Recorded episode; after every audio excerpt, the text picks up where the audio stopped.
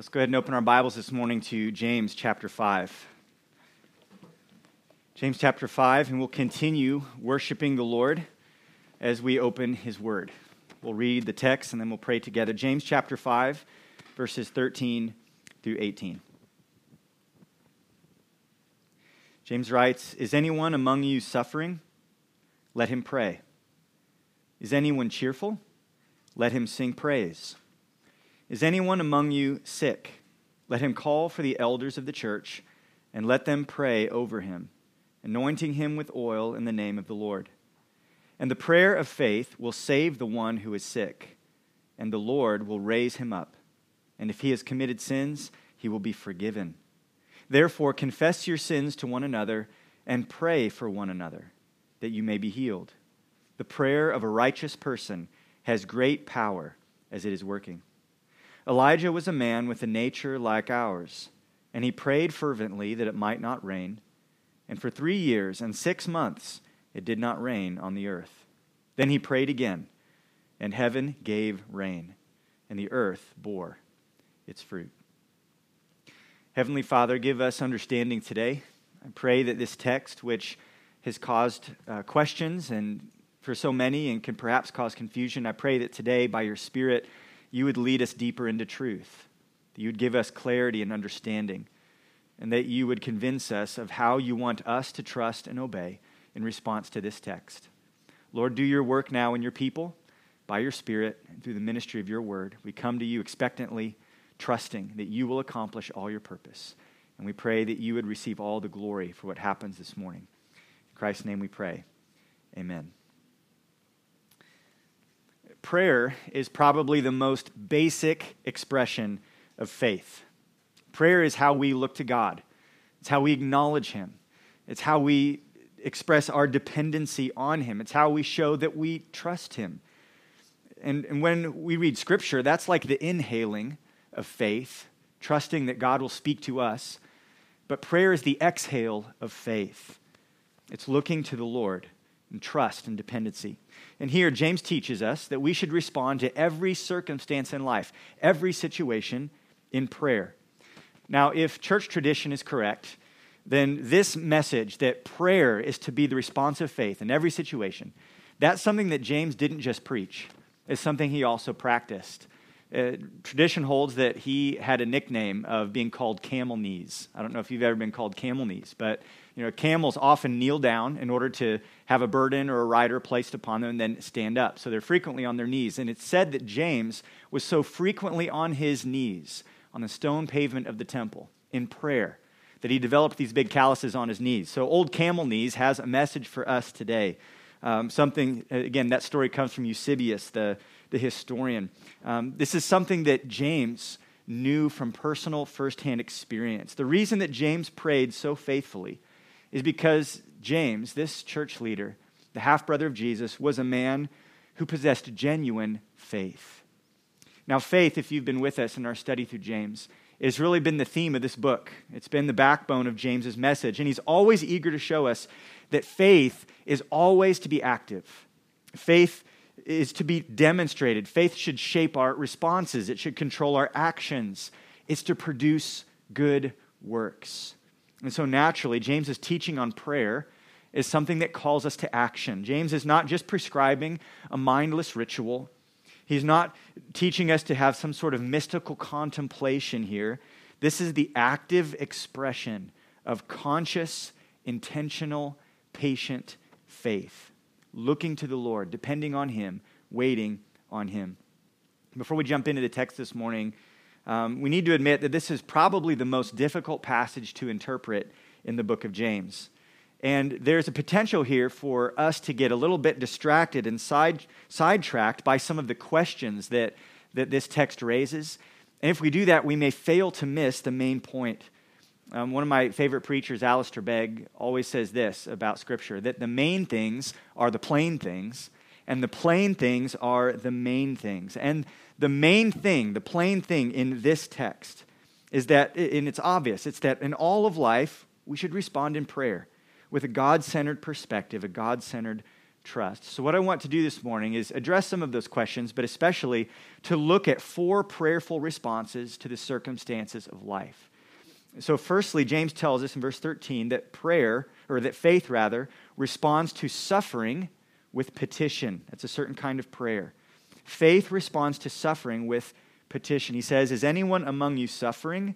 Let him pray.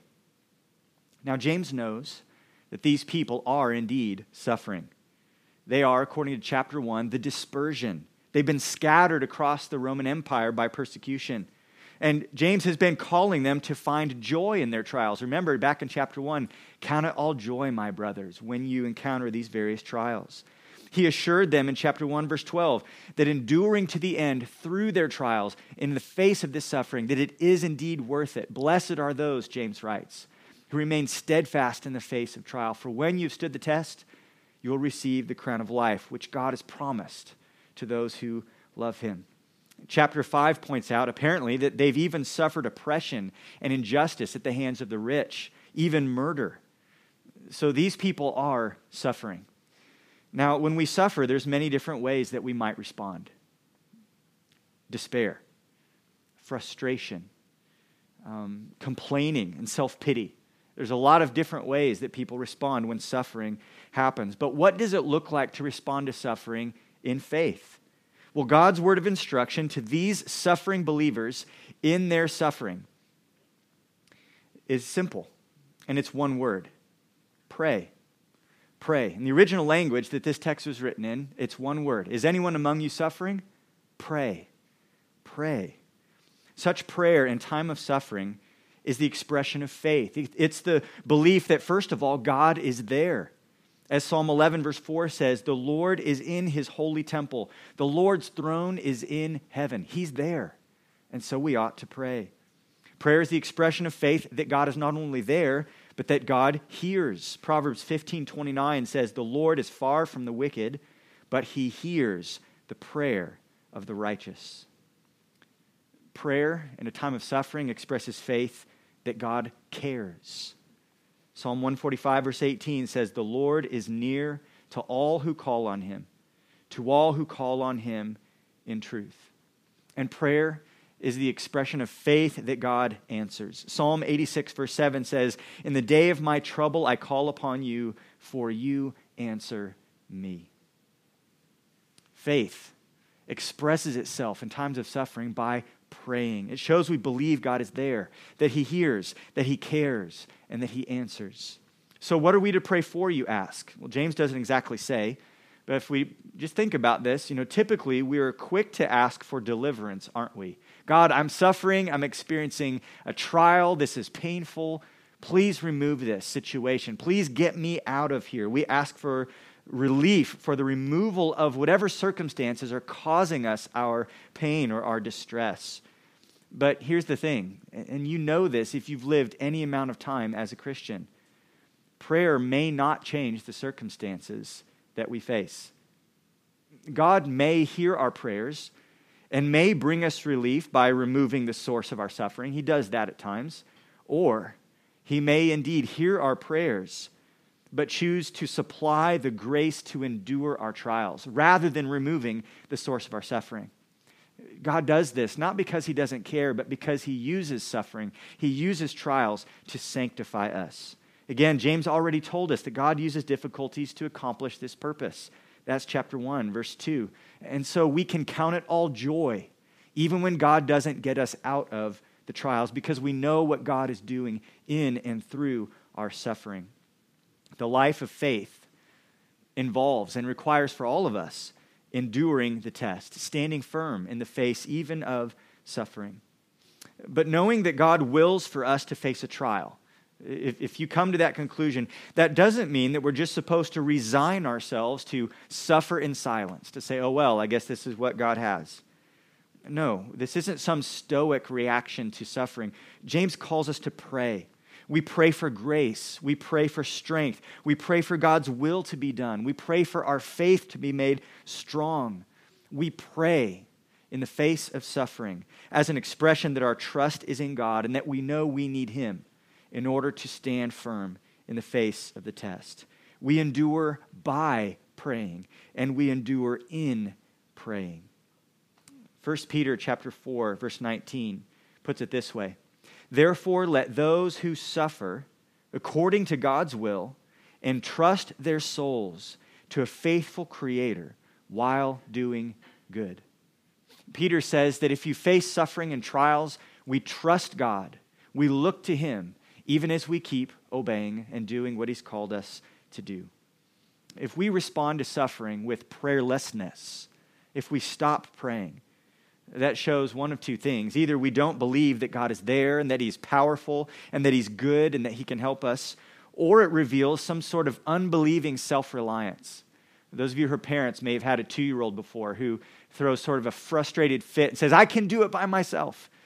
When we refuse to pray to God and we think we can handle it, that's probably what we look like.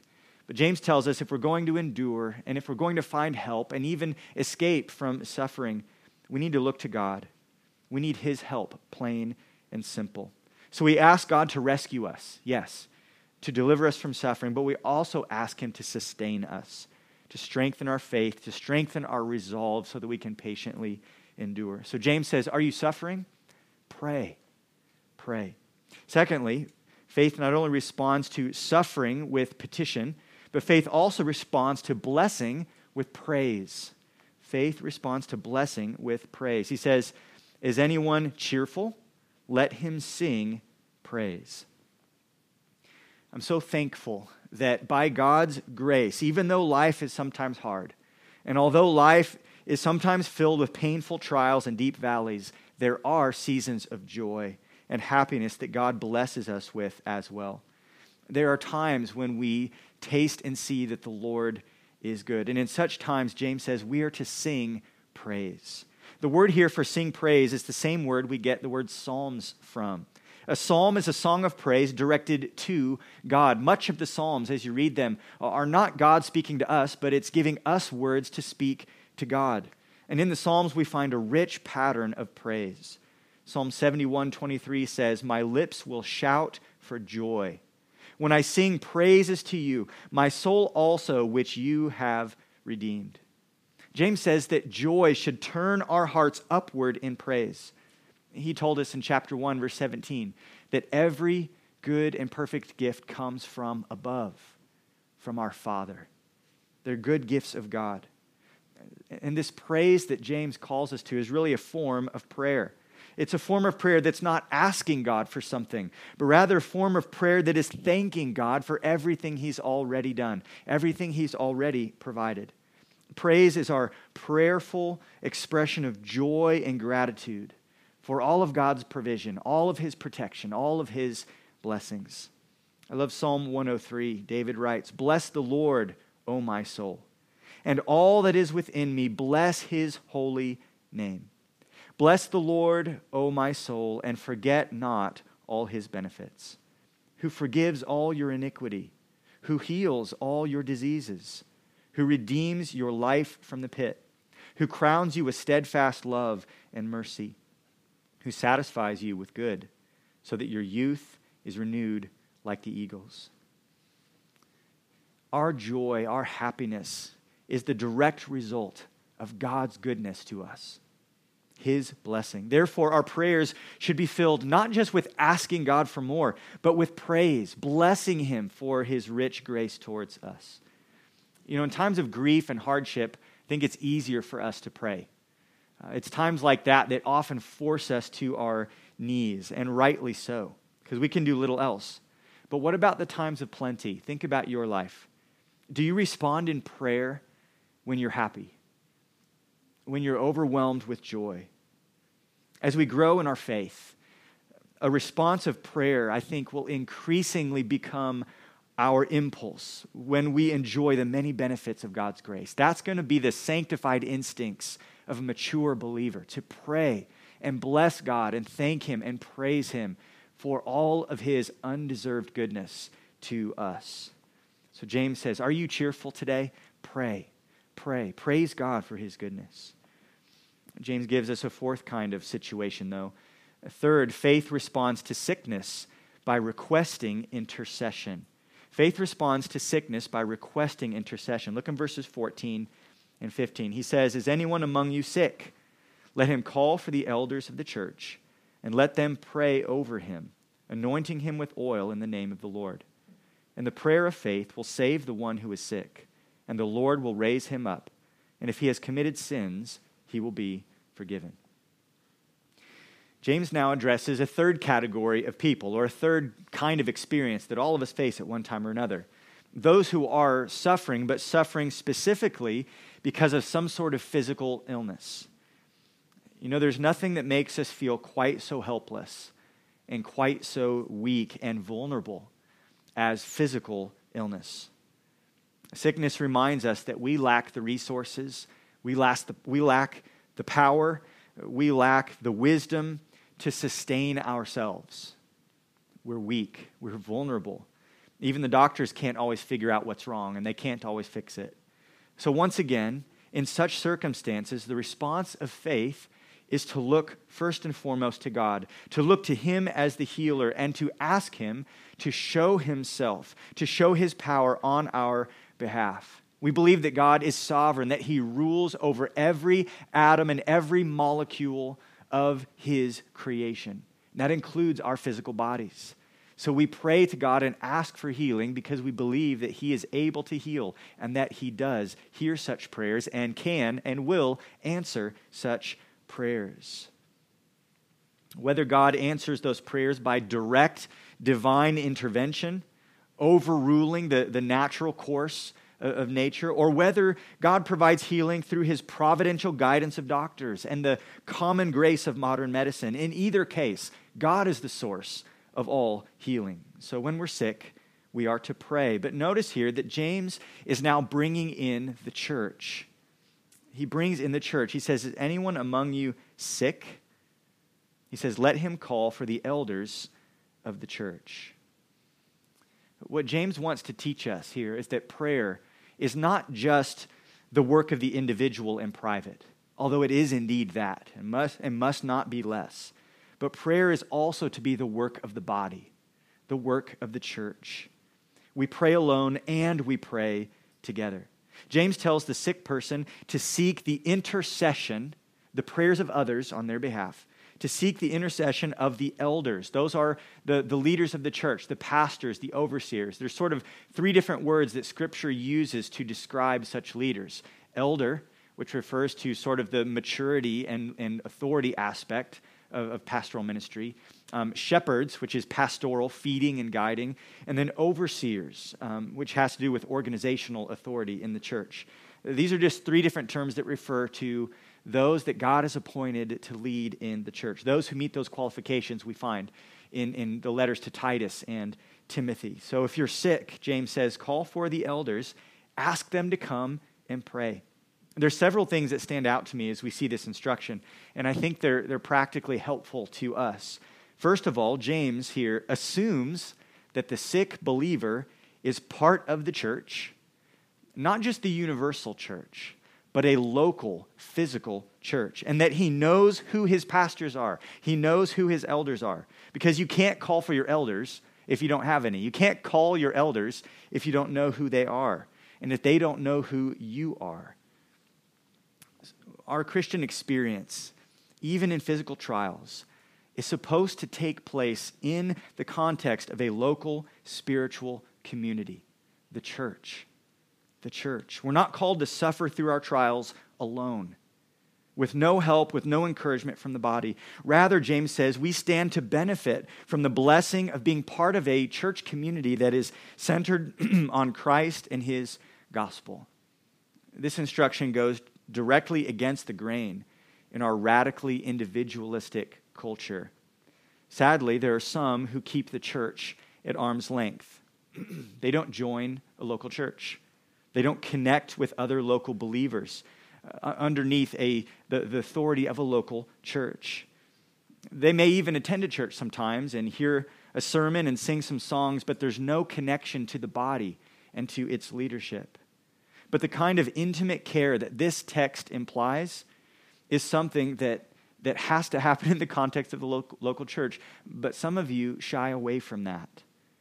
James, though, assumes that if you are a believer in Christ, if you have genuine faith, that you'll be part of your local church, and the leaders of the local church will have a significant function in your life. James anticipates that people will go through the deepest waters with the help of the body, not going through it alone. The second observation on this instruction is that we notice here the sick person is the one who's responsible to take initiative here. It's comforting to me as a pastor that no elders are condemned here for failing to read anyone's mind, knowing that they need prayer, knowing that they want them to come. Um, to get really practical here, let me just say this. You can make your pastor's job much easier by simply communicating. I do truly want to know, if you're a member of this church, how I can minister to you, how I can care for you, how I can pray for you. So if you're suffering through illness, James instructs you to call for the leaders of the church and ask for intercessory prayer. So that much is simple and straightforward. But there's another element in verse 14 that raises some questions for us. He says in verse 14, Is anyone among you sick? Let him call for the elders of church and let them pray over him. Okay. Anointing him with oil in the name of the Lord. So, what's the significance here of anointing with oil in this context? Well, we always want to use Scripture to help us interpret Scripture.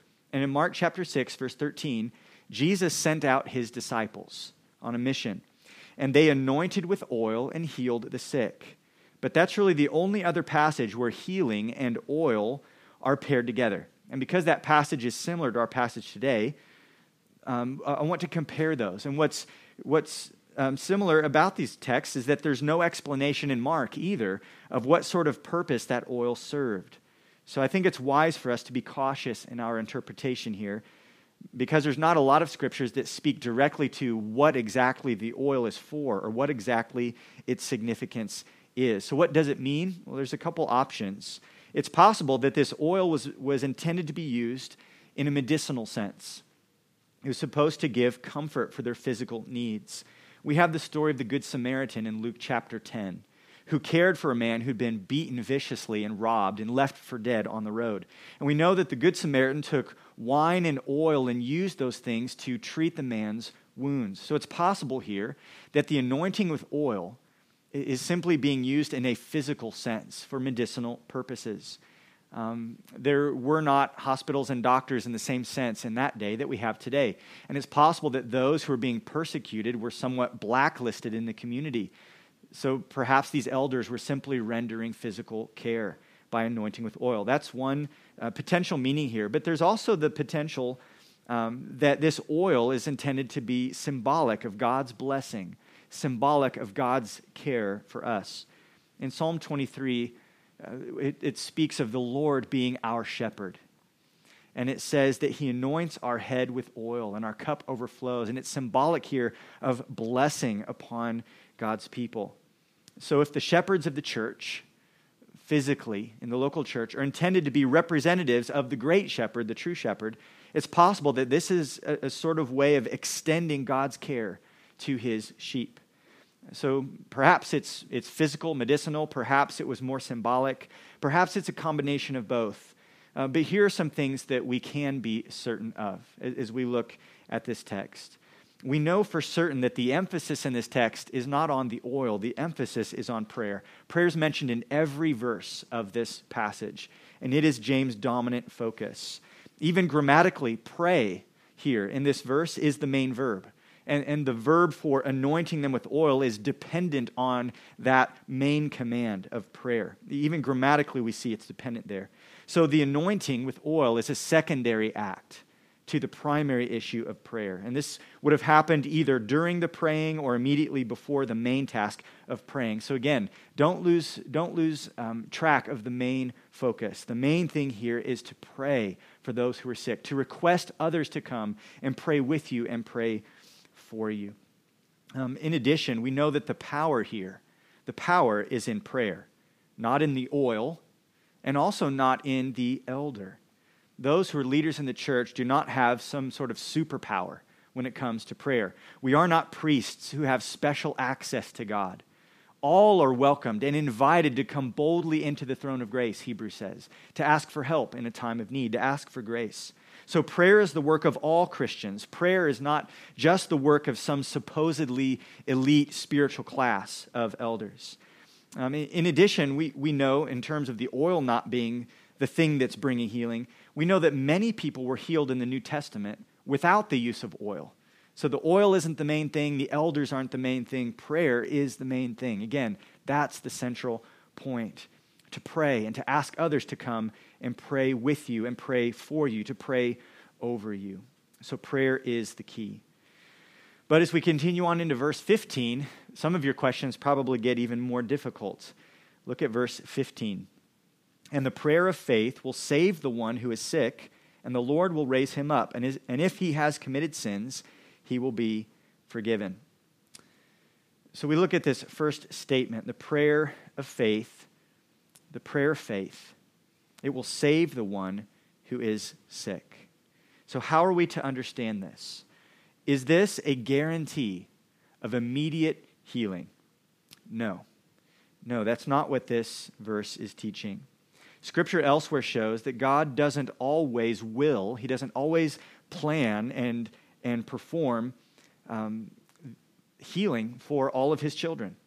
We know, for example, Paul had his thorn in the flesh, and he prayed on three separate occasions for God to remove it. And God said no. He preferred rather to have his glory shown in and through Paul's weakness. And in 2 Corinthians chapter 12, verses 7 through 10, the text where we find that, that story recounted for us, the word that Paul uh, uses there of to be content in his weakness because God said no. That's the same word that's translated sickness here in this text. And sometimes God desires for us to be content with that and to experience his grace, and he doesn't heal. Also, it doesn't mean that if someone was not healed, that they didn't have enough faith. Perhaps someone has said that to you before. I know for even in my own wife's experience in the last couple of years, uh, there was one individual who approached my wife and said, The reason you're having all these issues is because you need to pray and you need to have faith, implying that she hadn't prayed and that she didn't have enough faith. But that's not what James is teaching here. What makes prayer so powerful is not the strength of the person offering it. What makes prayer so powerful is the strength of the one who receives prayer God. God is the, the key. Again, we would not accuse Paul, someone who authored half of the New Testament, and on one occasion even raised someone from the dead. We would never accuse Paul of not having enough faith because his thorn wasn't removed.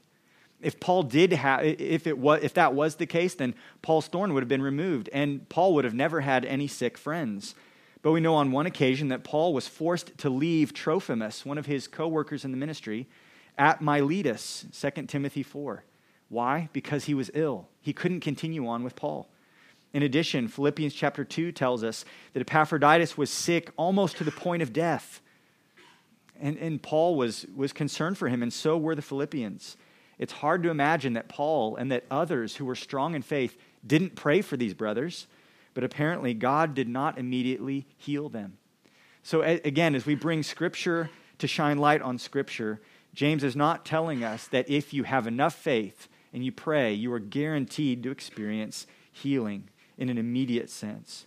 So if it doesn't mean that, then what does this text mean? Well, we could kind of get deep into the weeds here. There's a few different options and different ways we could interpret it. But I think we need to acknowledge that James likely has in view here more than simply the temporal healing of the body. I think that James has in view, as he always does, the big picture and the end of God's plan and the renewal of all things and the resurrection that is to come. I think James is talking about the eternal healing that comes through Christ, the healing of the soul and the healing that is forever enjoyed in the resurrection. This is a prayer in that sense, not just for immediate healing, but for salvation. If we take the prayer of faith, looking to God, and see the results of being raised up and forgiveness of sins, I, I think James is referring to our salvation. And if we take it that way, here's how to read the text. James is saying, you know what? Have the elders come and pray for you. That's great. But it's even better to pray to the Lord for salvation. Because if you know you have salvation in Christ, then you are ready for death. You're ready to face your Maker. And you know that resurrection is coming. And that is far more important than temporal healing. Final healing and resurrection will come in the new heavens and the new earth. So, whether or not you experience temporal healing in this life, believers know that this is our hope for the future. So, call the elders and pray and anoint with oil. Do everything in your power medicinally and spiritually. That is good. But especially make sure that you are right with God. Pray to Him in faith and know that His salvation is guaranteed. Taking it in this way shows that God is concerned for his children, not just for our physical needs, but also for our spiritual needs. And he invites us to pray for healing. But we're reminded here that God extends his grace to meet our deepest needs. You know, Jesus, when we look in the Gospels, he often healed people who were physically sick. Why did he do that?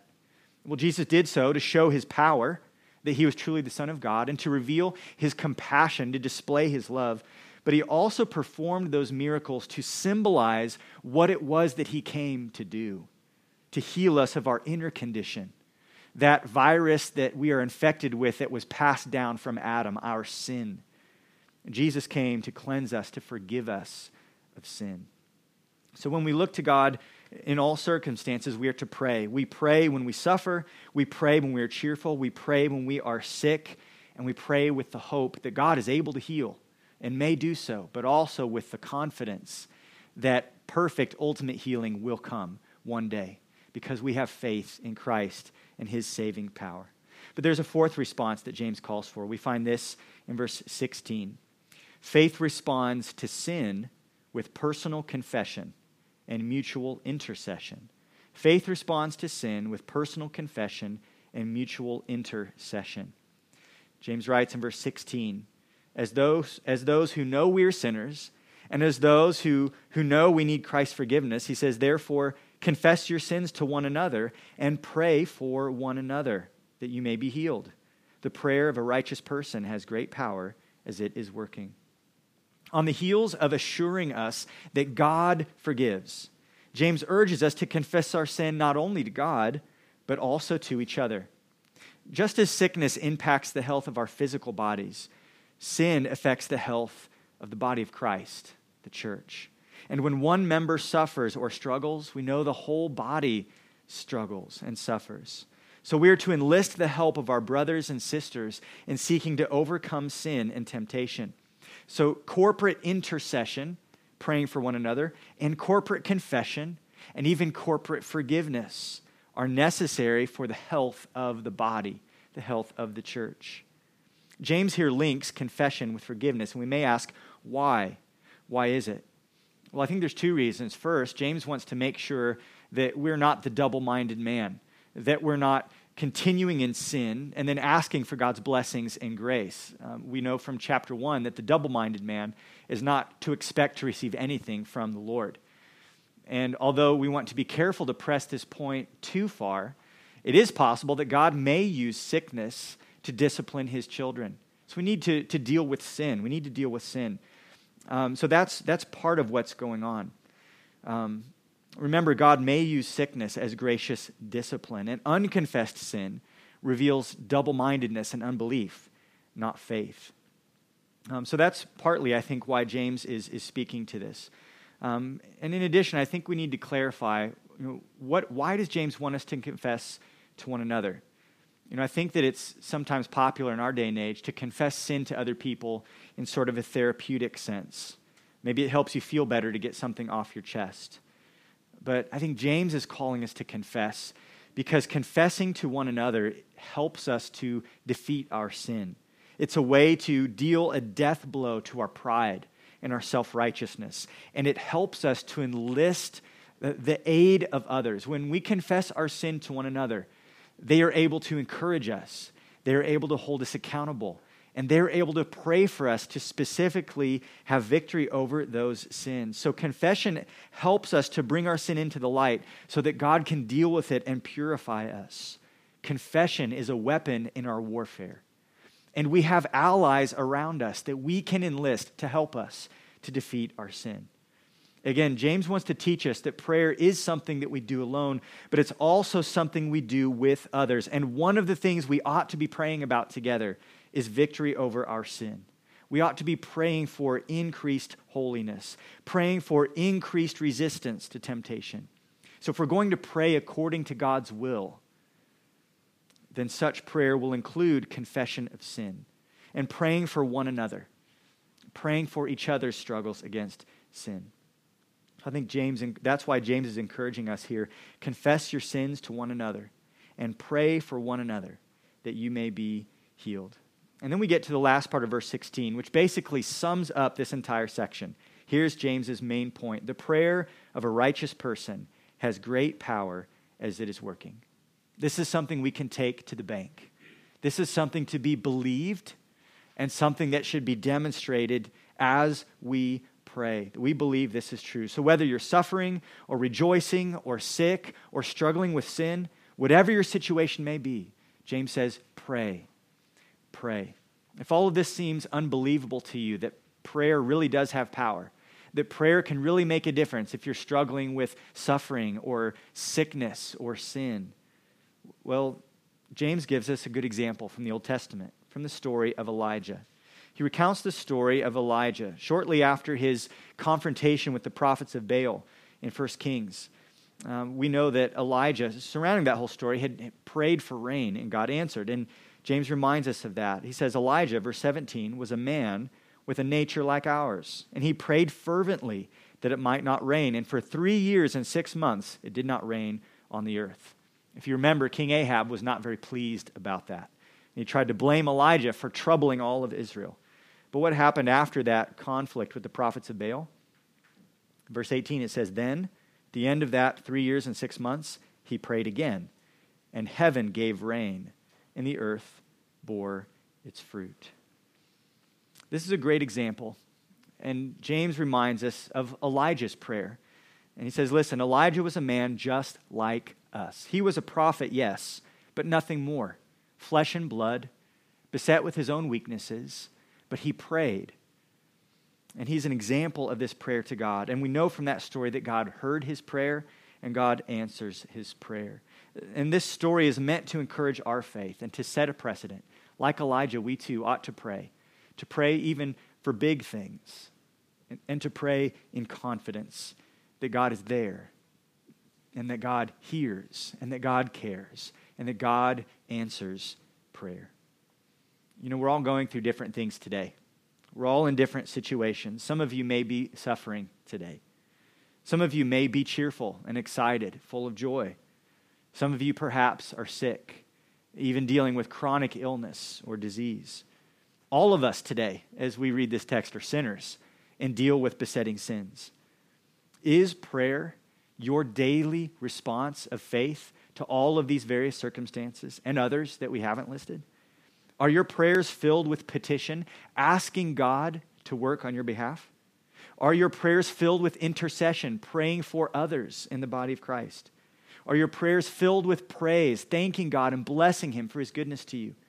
Are your prayers marked by confession, confessing your sin before the Lord? If we desire God's glory in all things, if we have genuine faith, then we will pray, knowing that God may choose to maximize his glory by healing us and by rescuing us from suffering.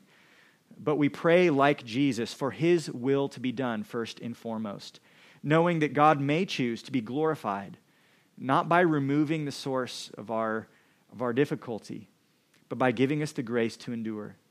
So if we want his glory, then we will pray for his will we will confess our sins and we will pray in faith for ourselves and for one another to become more like Christ and to bring honor to Him and to endure in our faith. Again, the good news of the gospel gives us comfort today, doesn't it? The good news of the gospel is that God is not only able to heal and rescue from the physical challenges that we face, but God is also able to redeem our souls from sin and from the eternal death of hell. He is able to raise us up, imperishable, in glorified bodies, to share in his inheritance with Christ forever. Friend, if you're listening to this today and you don't know Jesus Christ, And perhaps you're facing financial hardship or physical suffering, dealing with sin.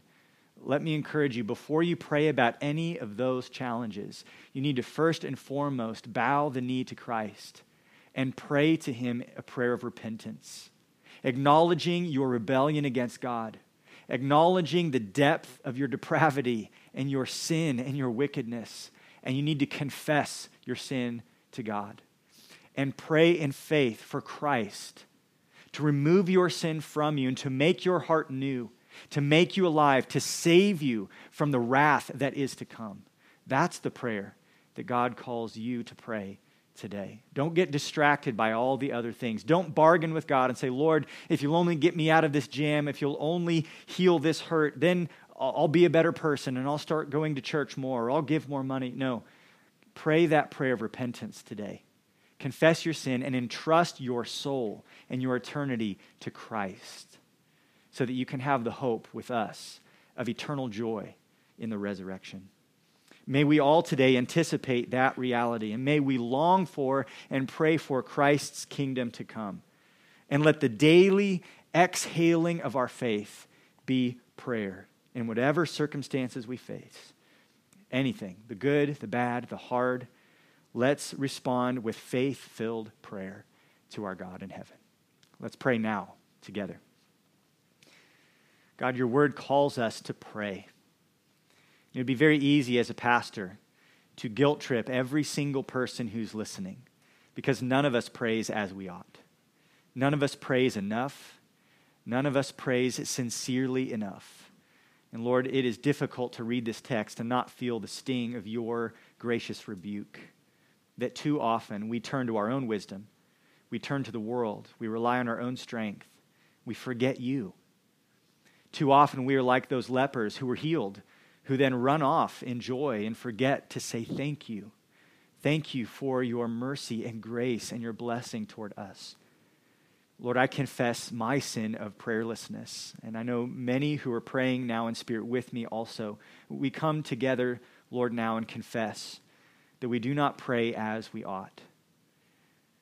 Lord, I'm thankful that you don't love us because of how good we are at praying. You love us because you're a gracious, sovereign God who has chosen to rescue imperfect, sinful, needy people like us.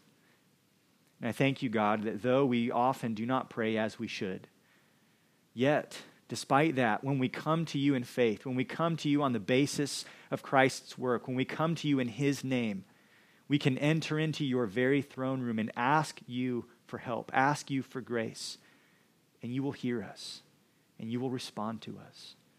Lord, increase our faith. And I pray that the evidence of our increased faith would be an increase of prayer. That we would respond to every situation by speaking to you, our Heavenly Father. Lord, make us a praying church, a praying people. Might we pray in secret when no one's around? Might we be quick to pray together as a church, to pray for one another and with one another? Lord, I pray that the, as faith unites with faith in prayer, that you would help us um, to glorify you by obeying the commands of this text. And again, we thank you, God, that no matter what happens here in this life, no matter sickness or suffering, we know that you will raise us up on the last day. And that despite our sins, we'll be forgiven and perfectly and eternally healed. We thank you for that grace and that hope. And we pray all this humbly and in Christ's name. Amen.